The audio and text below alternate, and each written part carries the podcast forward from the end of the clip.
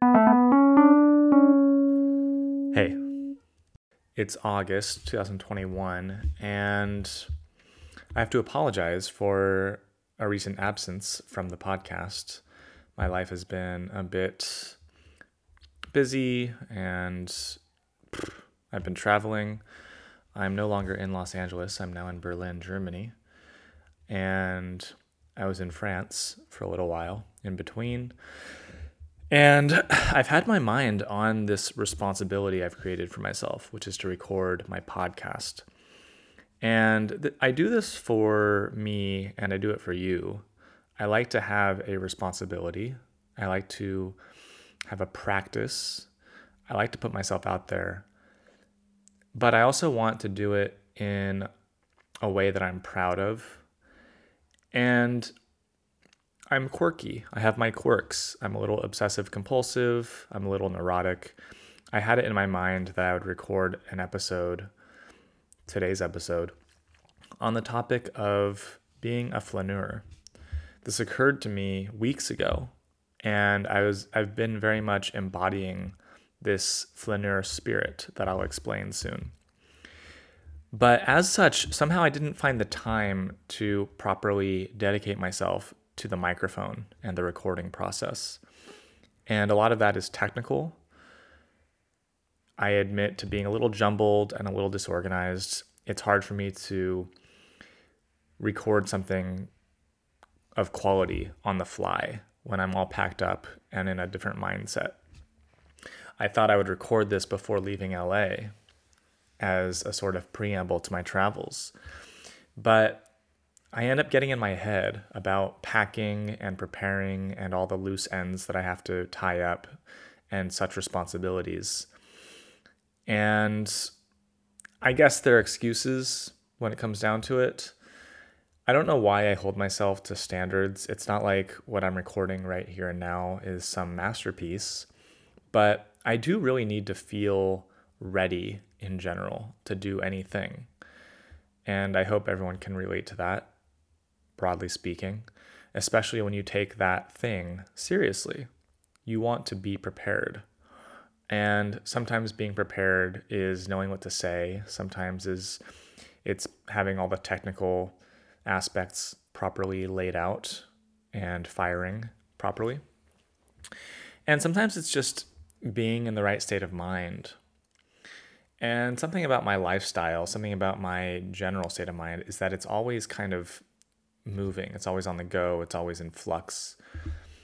And it just makes it difficult to sit here for an hour and talk, even though so much of my time is basically, quote, free. I don't have the trappings of such modern day life, like a 40 hour work week, a nine to five grind, or even family obligations I have a dog that I've passed on to my parents for the moment, as I'm in Europe for the time being. And I do miss Covey. Uh, it gives me pause thinking about how I want to be settled and I want to create a more traditional lifestyle at this point in my life. I want to start getting that stuff planned out. But when it comes down to it, I'm an artistic, poetic spirit. And that's what I want to really get into today. You know, here in Berlin, especially, but in Europe in general, it's not asked as often as it is in the States. What do you do? Like for a living? It's kind of a crass question, frankly speaking. In the UK, it's more like, what are your interests? How do you spend your days? And I'm more curious about someone's passion, what they care about, or what's on their mind in the moment. But it does come up what do I do? And dear listener, you might wonder the same. And I live a life where that answer varies depending on my mood and depending on the season.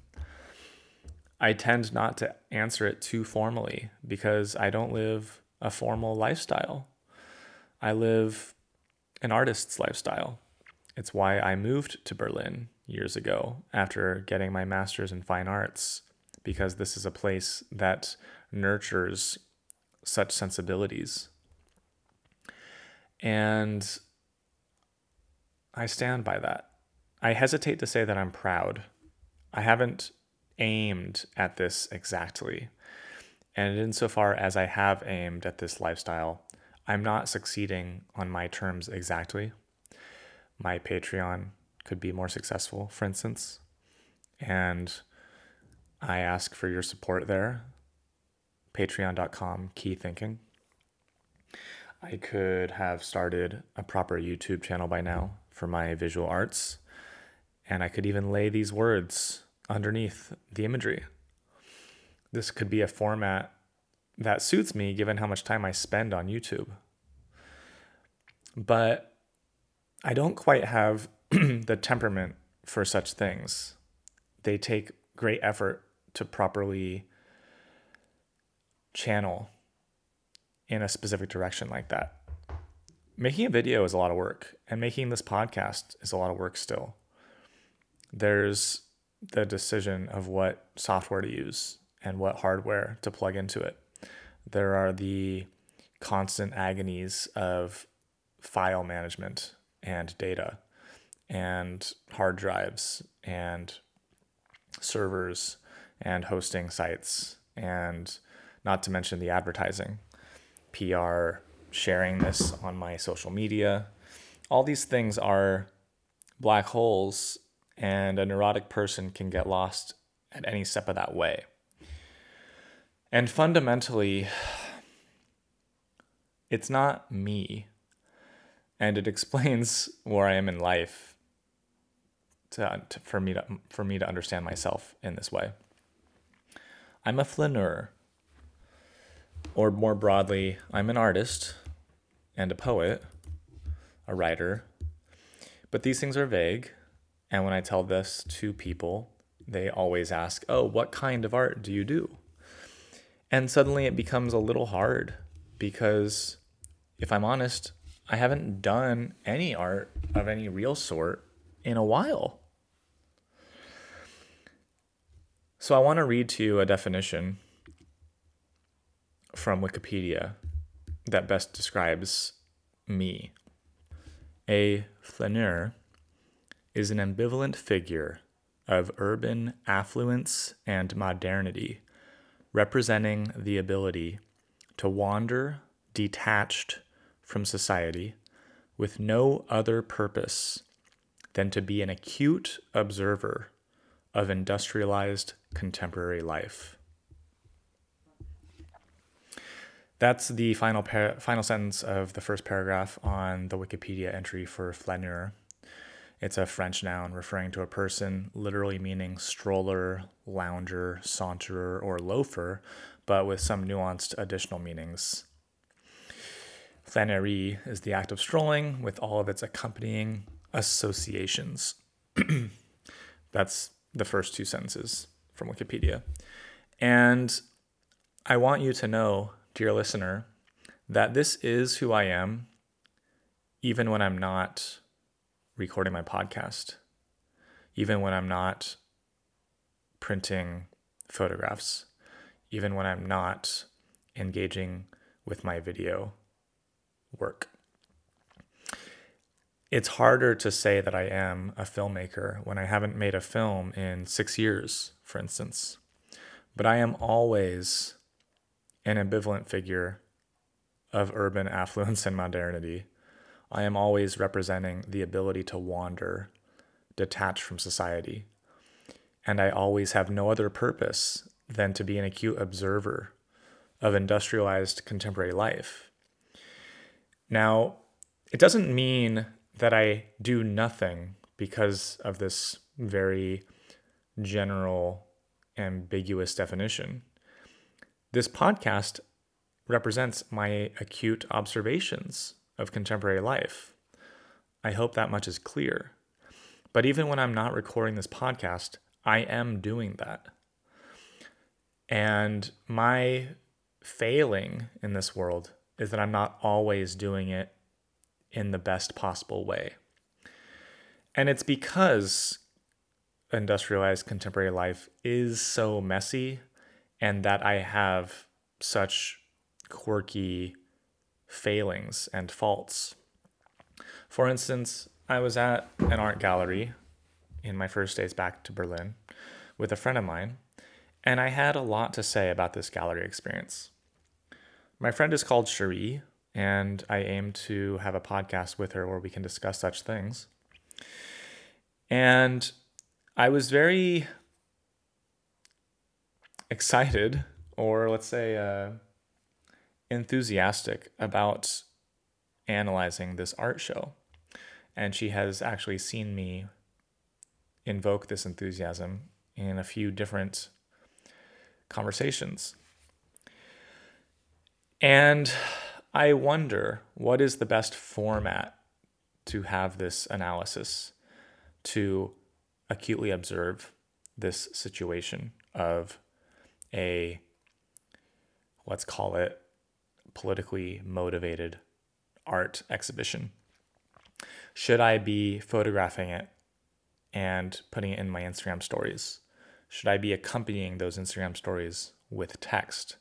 Should that text be biting and savage in its crit- critique?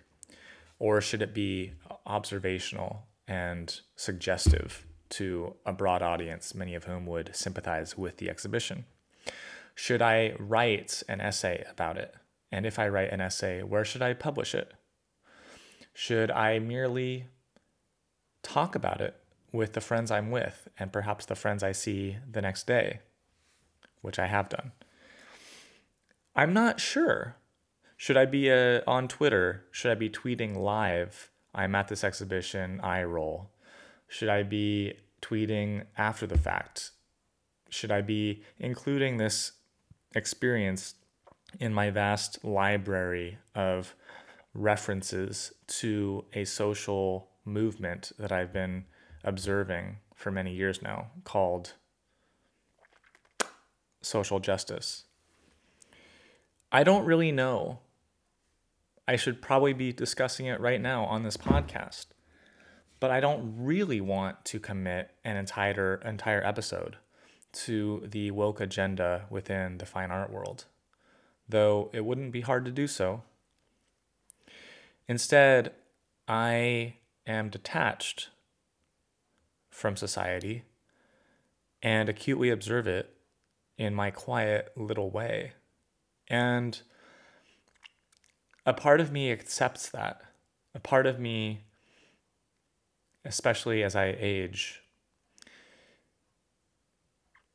takes enough comfort in my own observations, in my own sense of the truth. And I become less eager to announce it to the world, to insist on my opinion to others. Of course, dear friends of mine know, uh, hearing this will laugh because I very much do that in person and obviously, having a podcast, having this microphone or megaphone symbolically, represents my desire to broadcast my perspective. And I have one. But I'm at odds with it. I'm full of self doubt much of the time. Just yesterday, a Sunday, I had really no other major goal besides recording this very podcast. And I confronted a technical difficulty with my computer and microphone. And it was enough for me to step away and pick up a different pursuit, upon which I confronted another difficulty. And it was that kind of day where I almost got nothing done because the 10 things I wanted to do all presented walls to me. And if I was an industrious person myself, if I was the sort of person that pushed through these kinds of walls and made things happen, I would not be a flaneur. I would be simply a writer or a filmmaker because those words encapsulate so many details that must be done in a day. So much work is tied into these kinds of words. When I tell people that I'm an artist, which I do feel confident enough to say, having a degree in the field and having produced a body of work that people can recognize, I still have doubts given all the details that being an artist does include, like grant writing and submissions and regular exhibitions, solo and group, like being invited to give talks, like teaching your subject. And there's so much of that that I have failed to properly build into my resume that I wonder to myself if I can call myself an artist. There are um, comforting words that artists tell ourselves that it's not about what we produce, it's about how we see the world, it's about our sensibilities.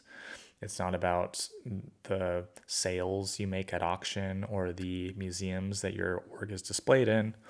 It's about your unique point of view and your materials, perhaps. But successful artists will scoff at that. They might agree in a nice way. But in our capitalist society, let's be honest, we measure ourselves by our achievements in our field. And it makes me wonder what field I've been achieving anything in.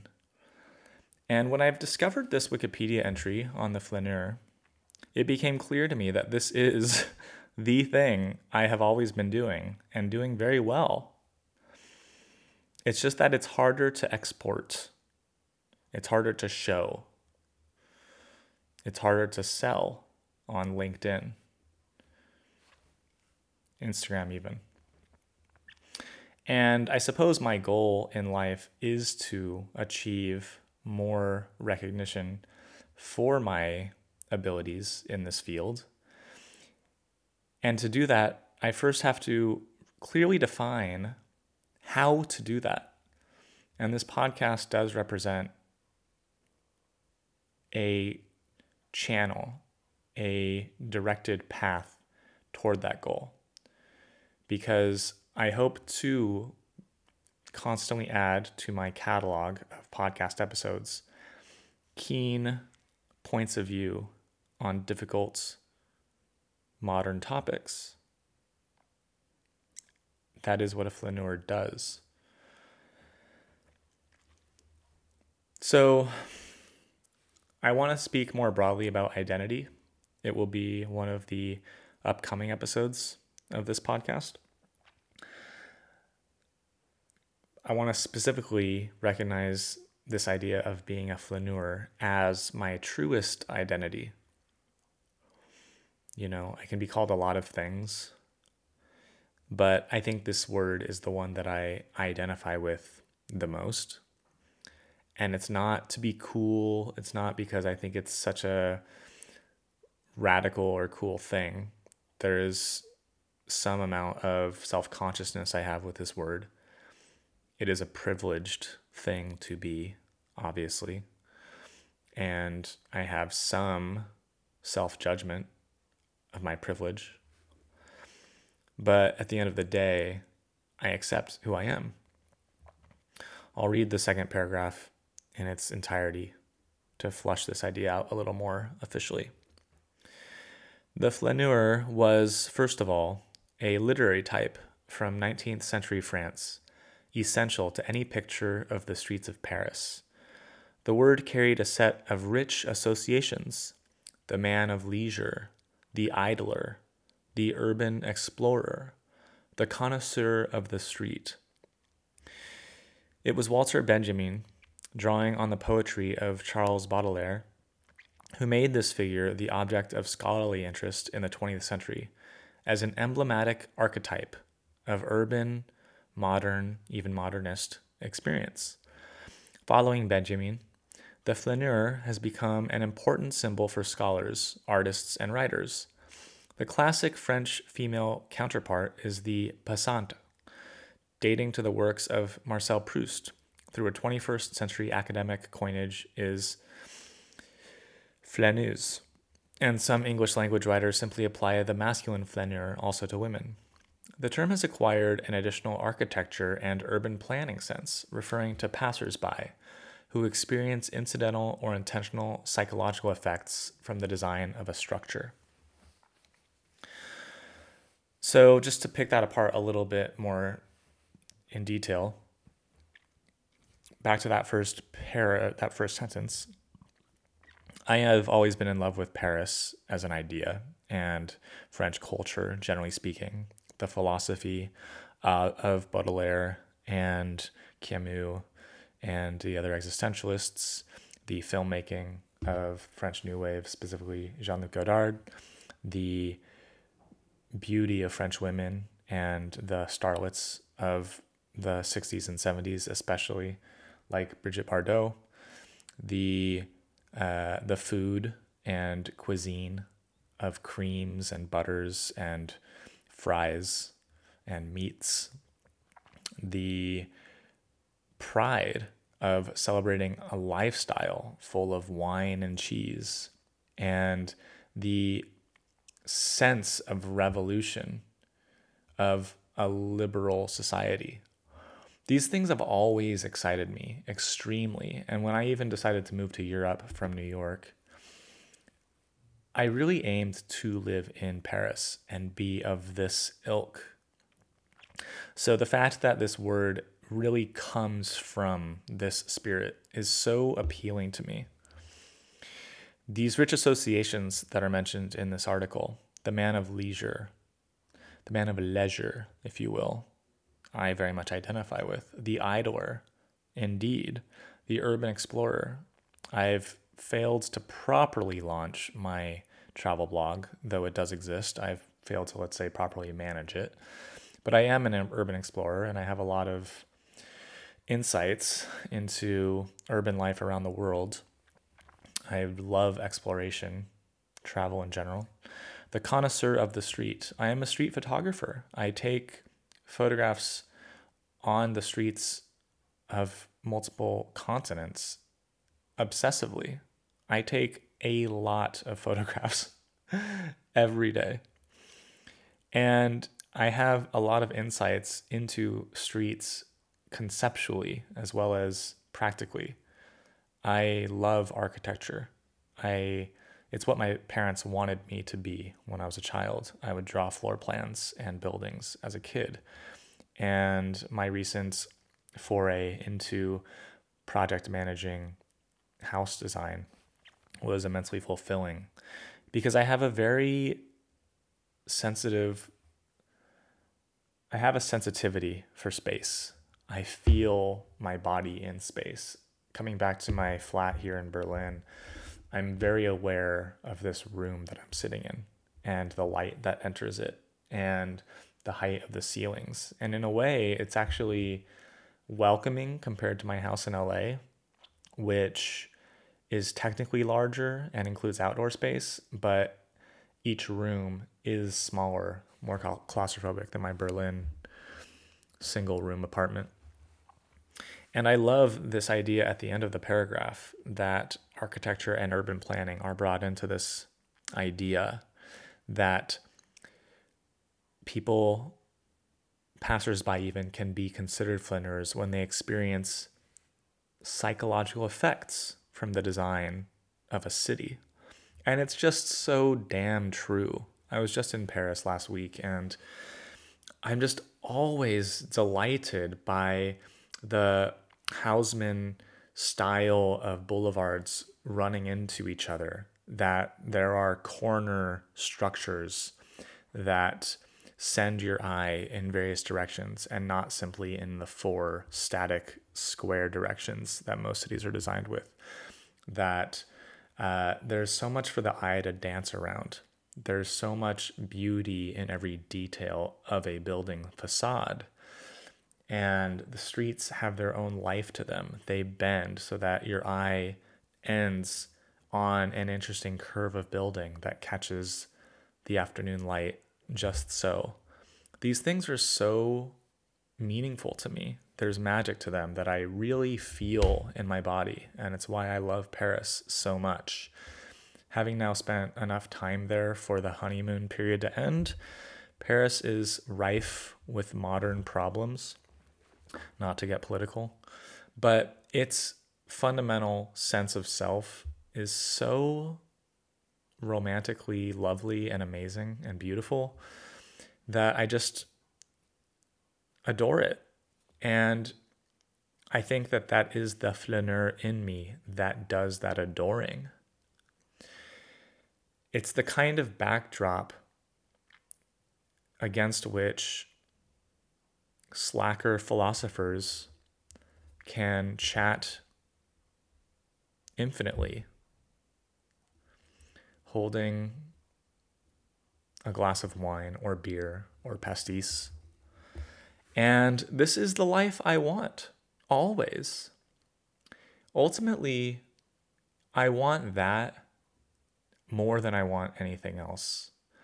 And if anyone today invited me into the streets during the sunset for a drink, I would not be recording this podcast because I want that now and always more than I want to record this. It's a failing because that is the outlook of a child fundamentally. It's instant gratification. I understand the future.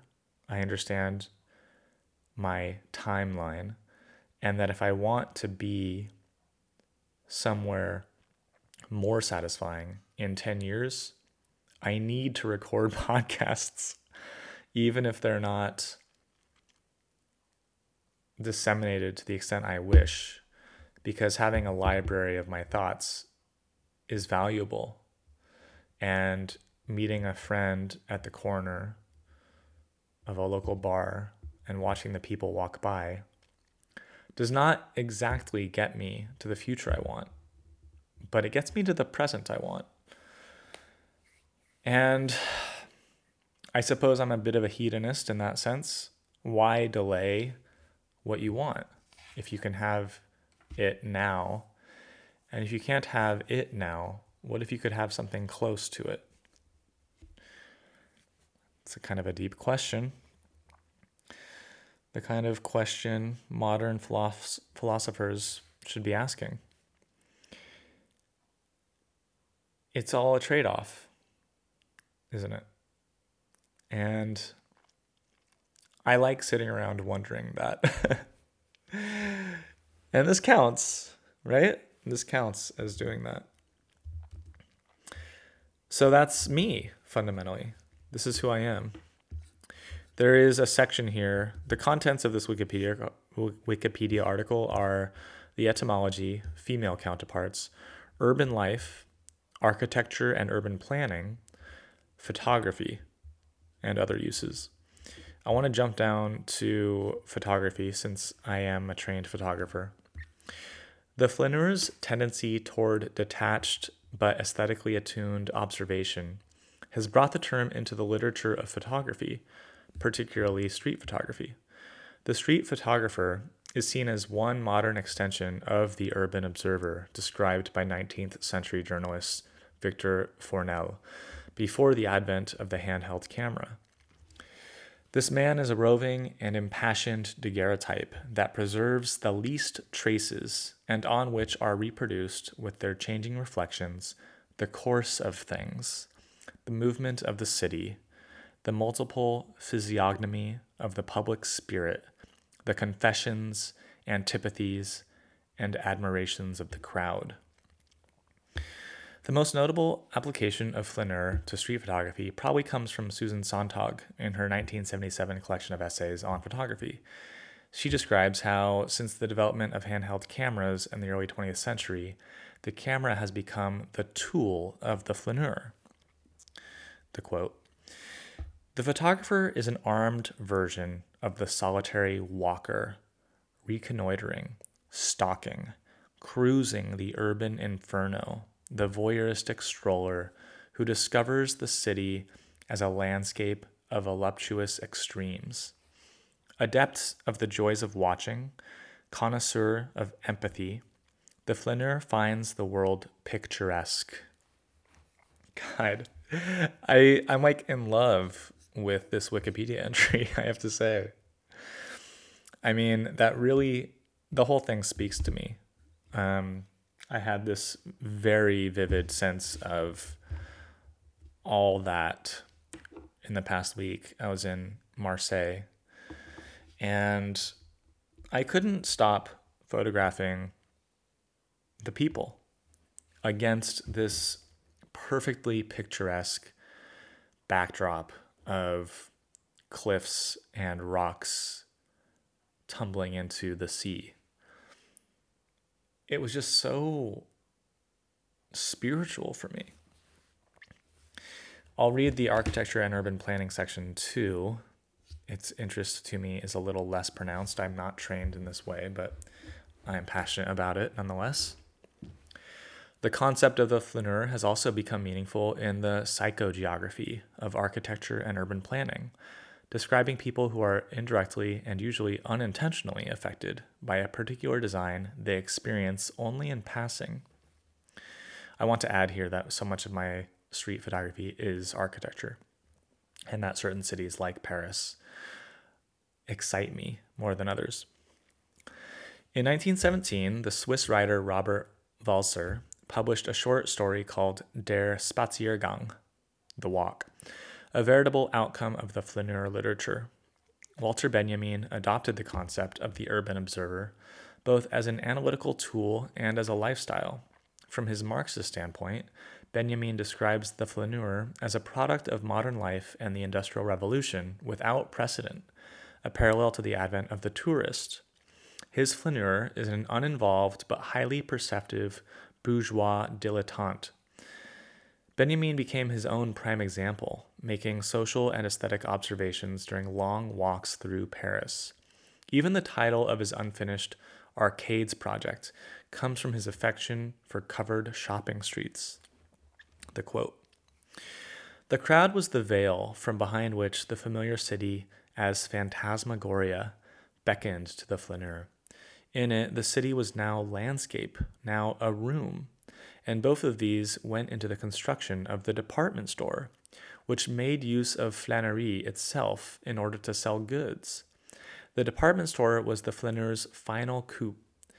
As flaneurs, the intelligentsia came into the marketplace, as they thought to observe it, but in reality, it was all ready to find a buyer. In this intermediary stage, they took the form of the boheme. To the uncertainty of their economic position corresponded the uncertainty of their political function. In the context of modern day architecture and urban planning, designing for flaneurs is one way to approach the psychological aspects of the built environment. I want to mention a movie. It's a French film called Playtime from 1967 by Jacques Tati. It's a lovely piece of daydream cinema in which very little happens. A man about town wanders through modern Parisian society in an almost cartoonish or buffoonish way, befuddled and bedazzled in equal measures by department store life, generally speaking. And I'm just now realizing how meaningful and significant this film has felt to me. I've seen it many, many times, but I'm just now associating all these topics together. The man about town, idling, observing things, uh, somewhat critically and somewhat playfully. Uh, the architecture and the visuals of it, the the film as cinema in a self referential way, and architecture as influential space defining our modern lives. It's a really cool movie, so check that out. Um, I don't know how it stands in today's iPhone obsessed way of watching things, but it's a it's a lovely thing to have on in the background, even at a party. I hope that I've explained a bit my sensibility here, where I'm coming from, and uh, I I just want to reiterate what this word really encompasses for me as an identity. It is a modern artist, a street photographer, a visual thinker, a meditator, an intellectual and academic, a philosopher who has the time and interest to comment idly, perhaps impassioned, but often detached on things going on. And I suppose my my struggle has been how to capitalize this sensibility, how to really turn this into something, as my dad puts it, that is financially and socially rewarding in some traditional sense. It's a fair enough challenge. Um, Dad, I trust or I hope that listening to this episode shines some light on how I'm coming at this. It's weird because it's um this is not the sort of person for whom modern society is actually built and intended. This is not a cog in the machine kind of uh, role, and this is not a entrepreneurial success story kind of role.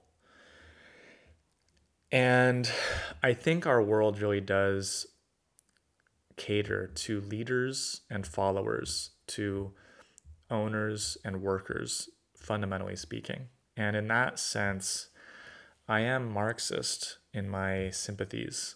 I don't feel a role here for me in any clear way. But I suppose my goal again is to find a way to marry this with an entrepreneurial spirit to find some sort of capitalist outlet. The thing is that by definition, I am okay already. I am, uh, I come from enough affluence being born in 1980s California to get by on little and enjoy a higher quality of life surrounded by friends and supporters and well wishers.